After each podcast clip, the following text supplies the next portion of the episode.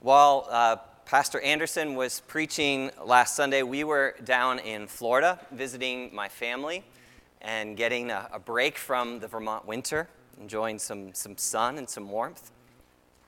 And while we were down there, uh, we decided to take our kids to Disney's Magic Kingdom for a day. They've been talking about this for several years, and so we thought this, this was the year to make the plunge. How many of you have been to a Disney park somewhere in the world? Yeah, almost, almost, you know, the vast majority. Some people think about a, trip to a Disney theme park kind of like a rite of passage. It's something you have to see or have to experience at least once in your lifetime. And that's because Disney is known for creating these immersive, sort of magical uh, environments where princesses and talking animals and pirates and space exploration and all of these incredible things sort of come to life right before you. Just like with the films they produce, these experiences are designed to draw us into the story they're telling, to help us experience a different kind of reality. Philosopher Tyler Shores has, has written about this idea. And he says, quote, Disney has a unique ability to not only entertain us, but to capture our imagination. And he says it's not just about what is told to us, but how it's told that makes all the difference. He goes on to say there's something about Disney that stimulates a kind of playfulness of thought it makes us eager to follow along, eager to go wherever their story wants to lead us. I think probably better than just about anyone in, in our day and age, Disney has mastered the art of telling stories. And when they see others telling great stories and capturing our imagination, like Pixar or, or George Lucas and the Star Wars you know, creators, they, They've gone out and, and actually obtained those storytellers and brought them into their fold as well. Because they know that once you're inside of a story, things look different, right? You can see things in a different way. Well, there, are, there are stories that the Magic Kingdom is trying to tell us. But in our study of Matthew's Gospel, this Lenten season. Jesus also knows something about the, the power of stories to draw us into his kingdom. And I would suggest the magic kingdom and the kingdom of Jesus are pretty different in, in a number of respects that, that we be wise to pay attention to. One of the things I think that's interesting to notice about the structure of Matthew's gospel, um, many scholars would say Matthew has really built the structure of his gospel around five blocks of teaching. Of course, there are the stories of Jesus' miracles and his travels and, and all of what he's doing, but there are five places where Jesus has an extended block of teaching in this gospel. The first two we've already looked at um, this spring. One is the Sermon on the Mount in chapters 5 through 7, right, where we're introduced to the kingdom of heaven. We're introduced to its, its values. We're introduced to that paradigm, the way the people of the kingdom live and, and the desires that they have. A new fullness, a new filling up that that kingdom provides. The second block of teaching that we're given is in Matthew 10. We looked at this a couple Sundays ago, where Jesus uh, gives us the sermon on mission. And he talks about how in his kingdom, it's not just him doing the, the work, but that he will send us out as ambassadors of that kingdom as well. Next Sunday, a little later in Matthew chapter 18, we get Jesus' teaching on the church or the sermon on the church. And there, particularly, Jesus is interested in kingdom relationships. How the people who choose to follow him are, are meant to work with one another and, and forgive one another and endeavor in life together with each other. And then, very near the end of this gospel, chapter 23 through 25, Jesus has an extended teaching on the end of all things, the last things, what we're, we're meant to, to know about how history will will be brought into fulfillment and what it will be like when Jesus returns. So we have these, these four blocks of teaching we've just described. But today we're actually coming to the block of teaching that's right in the middle of Matthew's gospel. And that actually happens to be a sermon that's all about stories. It's a, it's a collection of Jesus' kingdom parables. And I like to, to think about um, these, these stories that Jesus strings together in Matthew 13 as Jesus' family stories. And I want to explain why, why that is. I think these stories are, are in some ways intended to be a doorway for us and for anyone who would, would seek to be a disciple of Jesus. They're a doorway that helps us understand how we enter this kingdom, how we enter into the family of Jesus himself. If you look in your Bibles, and let me invite you, if you haven't turned there yet, to open up to Matthew 13. And as you get there, just bring your eyes back to the very end of chapter 12, just before this, this chapter. You'll see that at the end of Matthew 12, Jesus is again doing miracles, he's teaching, he's preaching, and the controversy, the heat around what Jesus is up to continues to, to increase. So much so that Jesus' own flesh and blood family are concerned about him, and they come looking for Jesus. And at the end of Matthew 12, they, they show up and they, they find Jesus in a home teaching a, a large crowd of people. And they've come to take him back with them. They're going to go back to Nazareth, get Jesus out of the public eye, out of the scrutiny of the, the Pharisees and teachers of the law, keep Jesus out of trouble. But when they show up, they can't even get into where Jesus is because there are so many people gathered to listen to him. And so they send message into Jesus through, through someone in the crowd. And eventually that, that makes its way to Jesus, and someone tells Jesus, Jesus, your mother, your brothers, they're waiting outside. They want to have a word with you. Jesus, seems like you're in trouble. But look at how Jesus responds to that concern. Matthew 12, 48. He says to the person who brings him the message, who is my mother and who are my brothers? And then he, in Greek, it says he, he sort of extends his hands out toward those at his feet. And he said, Here are my mother and my brothers. For whoever does the will of my Father in heaven is my mother, or sorry, is my brother and sister and mother. Right? Whoever is, is listening to the will and the intention and the desire of, of our Heavenly Father. That makes them family with one another. And in so doing, Jesus has just redefined the, the family unit for us.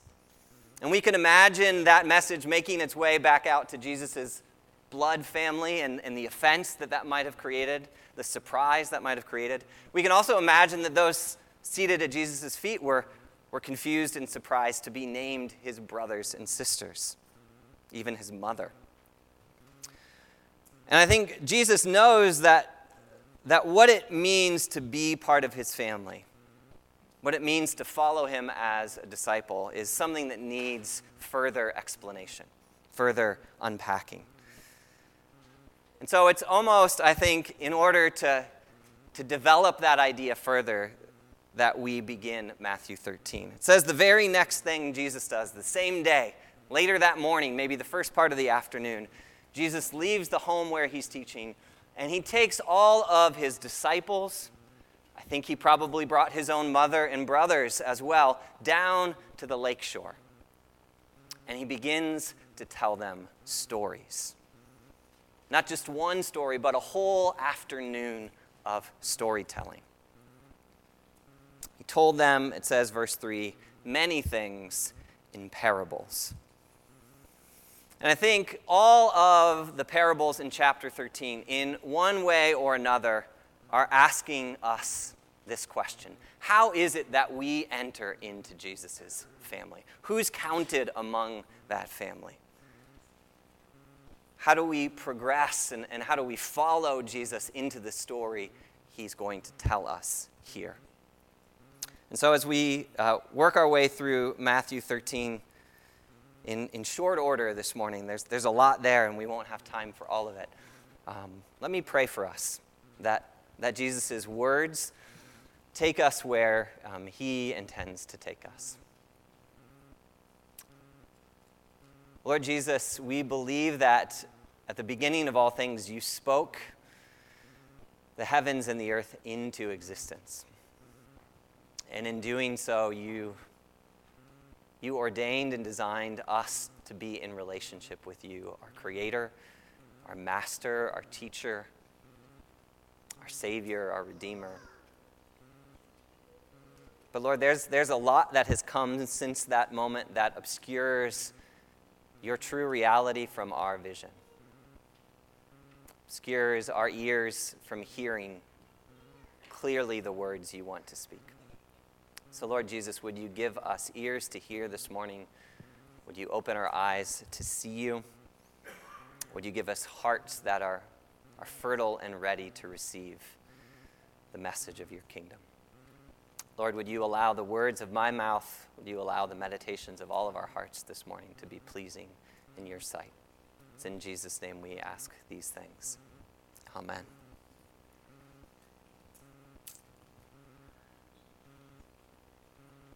Unfortunately, or maybe fortunately in your case, I don't have all afternoon like Jesus did uh, in Capernaum to tell you the stories the way I imagine he did. Right? We get the gospel writer's account, which I assume is a highly compressed version of these stories. I don't, I don't actually think Jesus told us the parables in one or two or three sentences. I'm sure, as a master storyteller in an oral culture who had a much greater sense of, of time and availability, to hear and listen. That Jesus probably told these stories in, in an expanded form. If you do bedtime stories at your house, maybe you can pick one or two of these parables and, and give them some space to breathe and, and enter into them with more detail and imagination together. But what I want to do in these next few minutes is, is mention several of these parables, but I want us to think about what kind of response Jesus is inviting from us as we get drawn into his stories. Jesus' parables are not just about entertainment. They're not just designed to help us pass the time, right? They are designed in a way that, that we're compelled to do something upon hearing them. So let's, let's start where Jesus does in Matthew 13 with the story of a farmer going out to sow seed upon his field. We can picture Jesus in, at the lake shore there in Galilee and looking out and, and instructing the crowds to imagine a nearby farmer's field. And as that farmer went out to, to scatter his seed, some of the seed that he sowed fell upon the footpath that the farmer walked where birds would quickly come and, and take the seed away. He says some of it would probably land on the edge of the field, rockier soil, soil that was not yet cultivated for growing anything worth keeping. And so that seed would never truly take root. He says some of that seed may have landed in a soil that had other things growing up along with it weeds and, and thorns that would compete with that seed for, for vital nutrients and space to grow up. But he said, some of that seed, maybe a good portion of that seed, will fall on the, the ground, the soil that that farmer has carefully prepared and made ready, so that it will grow up and yield a great harvest. Jesus wants them to imagine this field and all the different possibilities of where that seed might fall. But whenever Jesus tells a parable, almost always, in most cases, the, the last line or one of the last lines is the most important. It's, it's the thing that's designed to, to draw us back to the response Jesus is seeking. And in this parable, the last line is in verse 9.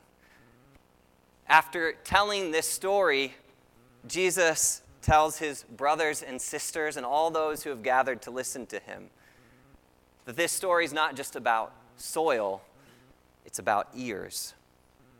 He says, Whoever has ears, then, let them hear. Jesus has designed this story to be kind of like a gateway for all the other stories he's going to tell. And he says, if you want to enter into this family, if you want to in, enter into this kingdom, if you want to actually enter into the, the kind of story I want to, to tell you and lead you into, it begins with what happens with our ears.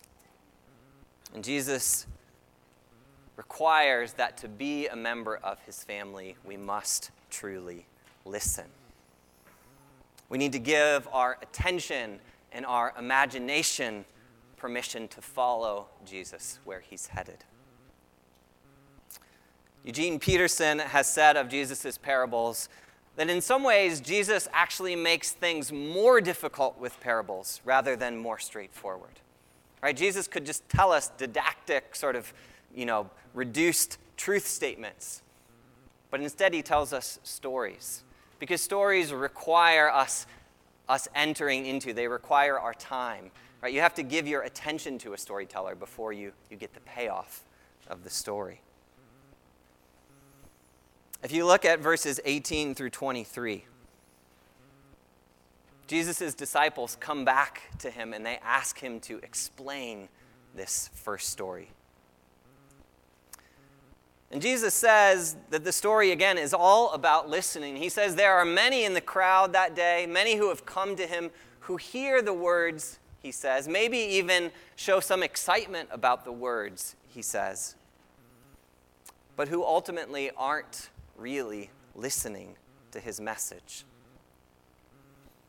Who are not willing to give the, the soil of their lives space for that, that seed that he is sowing to, to saturate fully into their soil. He says there are some who are troubled by other voices, other seeds, other messages that are growing up together with the words of Jesus. So much so that they drown out what Jesus is trying to teach them.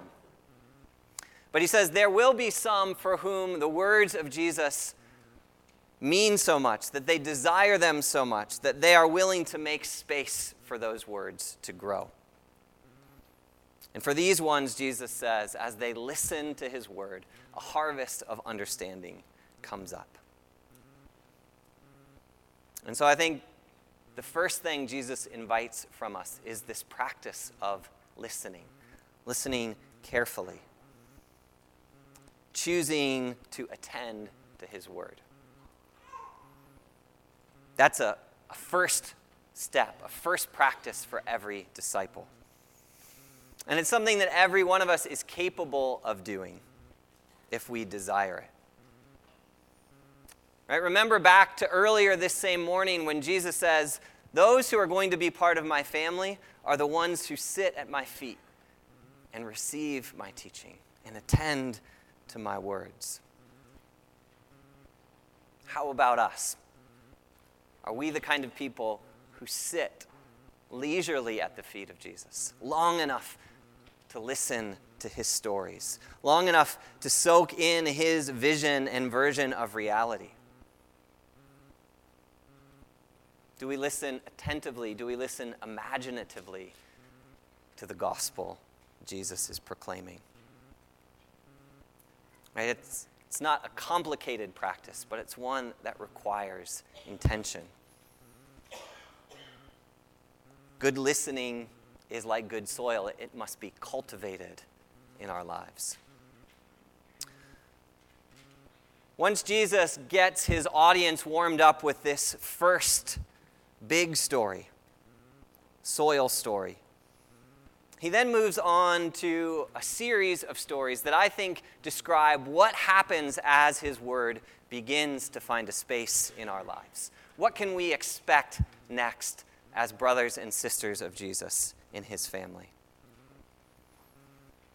And I think of the next story as, as kind of a, continuation or a revisiting of that first sowing story. He says, Remember that farmer who was out sowing seed in his field? Well, imagine that, that he was sowing a wheat crop.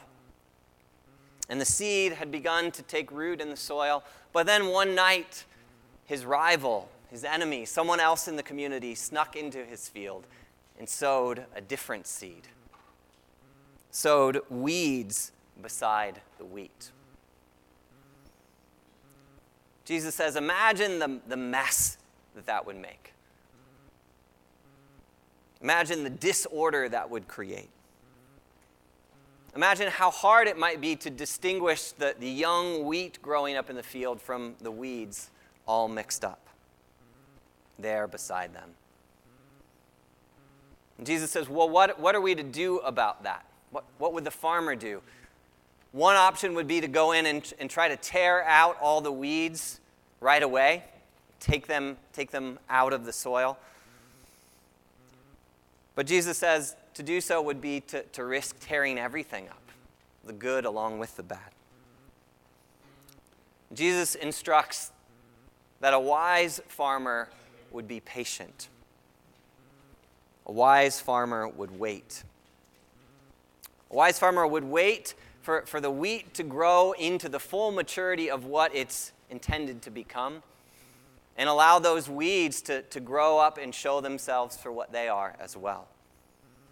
And then the farmer can come at that moment of harvest and separate the two from one another. The good crop to be stored in his barns, and the weeds to be taken to the oven for burning. Jesus says, being part of my kingdom family will also be like this. He goes on to say, imagine that same farmer choosing to sow a different crop. What if you came across that farmer and he was sowing these tiny little seeds in his field? Mustard seeds. You might think to yourself, what of worth, what of, what of goodness could possibly come from such a tiny seed? Why is the farmer wasting his time? But again, Jesus instructs us that in his kingdom we have to wait and see what will grow up. Jesus says, from these tiny seeds, an incredible plant, a, a, veritable tree will grow up in those fields we give it time. Finally, Jesus tells a, a third story in this series. And he says, Now imagine that wheat crop that's been grown up and harvested and turned into flour. Imagine a woman in the same village taking that flour, large portions of that flour, to make bread from it. And you know that into to several measures of flour, she will sprinkle not even a handful of yeast. But that almost unnoticeable yeast that she will work into the dough will have an incredible effect. You know what happens. She'll, she'll mix the flour together with the yeast and she'll set it aside maybe for the morning or into the afternoon. And she will come back to see that loaf of bread, the dough, risen, expanded, and, and transformed, made new. Jesus says you have to wait. You have to see what these things will become. I think Jesus is driving at this idea that if we are to understand the power that his words have, the power that his kingdom has, the power that his stories have, we need to, to understand what the people in this story or series of stories understand. They know that that the wheat they've planted will grow into a great harvest one day. They know that these tiny seeds they're planting will grow into something unimaginably great in size. They know that they're sowing and, and, and working a leaven into the, the dough that will eventually transform everything it touches. But all of them understand that it's going to take time it will take waiting. So Jesus says to be his brother or sister also requires from us the discipline of waiting. Because there are many other pleasures, there are many other kingdoms that offer us different outcomes, different products that, that look like they're in prettier packages. There are many things that will offer us a faster return than the kingdom of Jesus does. And so we need to be people whose imaginations comprehend the incredible power that's latent in the kingdom of Jesus, that's growing in the kingdom of Jesus. But it's still on the way, it's still doing its work. We have to be people that not only listen to the seed that Jesus scatters our way, but we have to receive it with expectation, with a knowledge of what's coming. What is Jesus planted in your life that's still growing? What's Jesus planted in the life of this church family that's, that's still already but not yet? When have you caught glimpses of, of the gospel of Jesus' hope and its power and its transformation and its potential? When have you seen little bits and pieces of that in our midst? And how often do you take time to imagine with Jesus what this kingdom will one day be like? What it will be like when heaven invades earth in full. Jesus says that for us to be part of his family, to stay with him in this journey, we need the certainty, the knowledge of what comes with waiting. First Peter tells us that we are a people born into a living hope. And the way that that hope, Peter says, has been planted in us is through the imperishable seed of God's word, right? His promise that will yield a harvest in time. So to be, to, to belong to the family of Jesus is to be people who make space to listen who make space to imagine with Jesus what's coming as we wait and let his word do its work. And the last few stories that Jesus tells on this particular afternoon point us to the, the incredible riches and, and worth of this kingdom we've been promised. Jesus tells us treasure stories. Jesus says that his kingdom is, is one that could be compared to, to a man who just happened to be passing through a field one day. And as he made his way through this stranger's field, he discovered a great treasure hidden in that field, of which no one knew. And so, in his excitement and his joy, he went and he sold everything he possessed in order to buy that field so that he could possess the treasure within it. He says that, that the kingdom that we are entering into as his brothers and sisters could also be compared to a merchant who had spent his life traveling the world seeking fine jewels, pearls. Until one day he comes upon one pearl, which is of such great value, of such great beauty, that he trades in his whole inventory. He sells everything he's possessed up to that, that moment, just so that he could could have this one treasure alone. Jesus says, These stories tell you about my kingdom. And I think both of these stories tell us a couple things about the kingdom of Jesus. They, they share a few pieces in common. First, in both stories, we learn that the treasure of this kingdom isn't cheap. Right? Neither the field that the man purchases nor the pearl that the merchant acquires can be had at, at bargain prices. Right? They can't acquire the treasure and also hold something back in reserve. As Jesus tells these stories, he says they're both all or nothing stories. Jesus says that the treasure of his kingdom is about commitment. It's about making a choice with our lives. will we go where he leads us? And so saying yes to the, the kingdom of heaven will mean saying no to many smaller treasures and kingdoms. It will be costly. Jesus tells us that again and again in this gospel, that it will be difficult to follow him, that there will be sacrifice needed.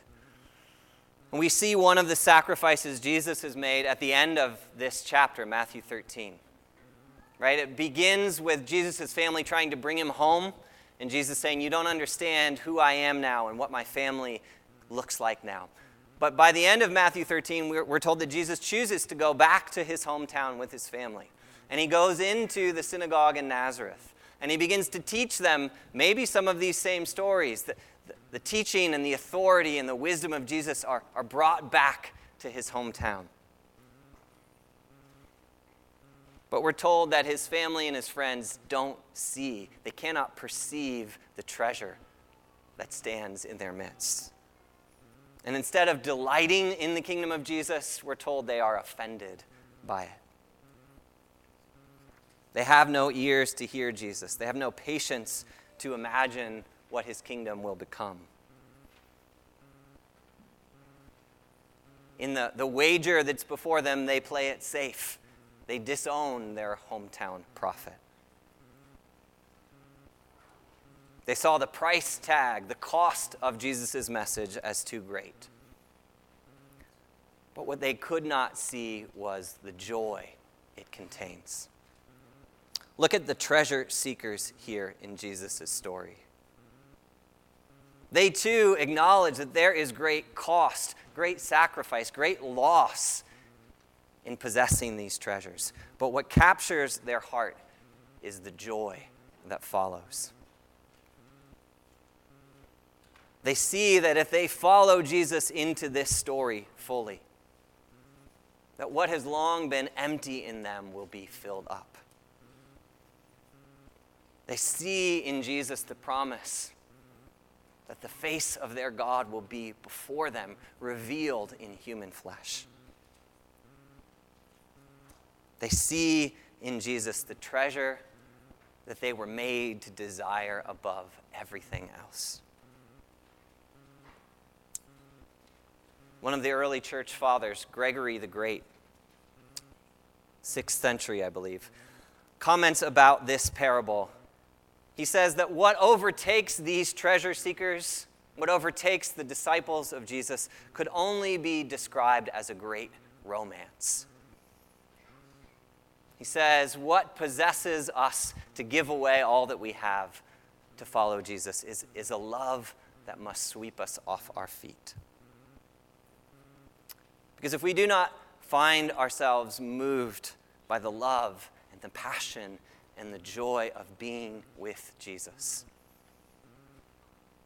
then we will find it hard to listen. We will find it hard to wait. We will find it impossible to commit to the kingdom way Jesus would lead us into. But if we're willing to have ears, if we're willing to have imaginations, if we're, we're willing to let Jesus show us the incredible riches and joy of his great kingdom, then we just might discover that we have a place in the family of God himself. Let me pray for us.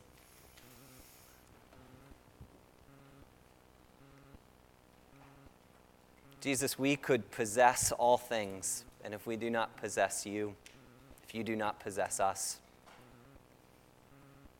then ultimately we will come into great disappointment. Lord Jesus, I, I pray that you would give us the collective joy and insight and even resolve as a church family to invest everything we have to invest all our energy, all our resource, to risk it all in faith that you truly are the Son of God. And you have come to show us the way to eternal life. Help us to enter your kingdom. Help us to follow you where you are leading. In your name we pray.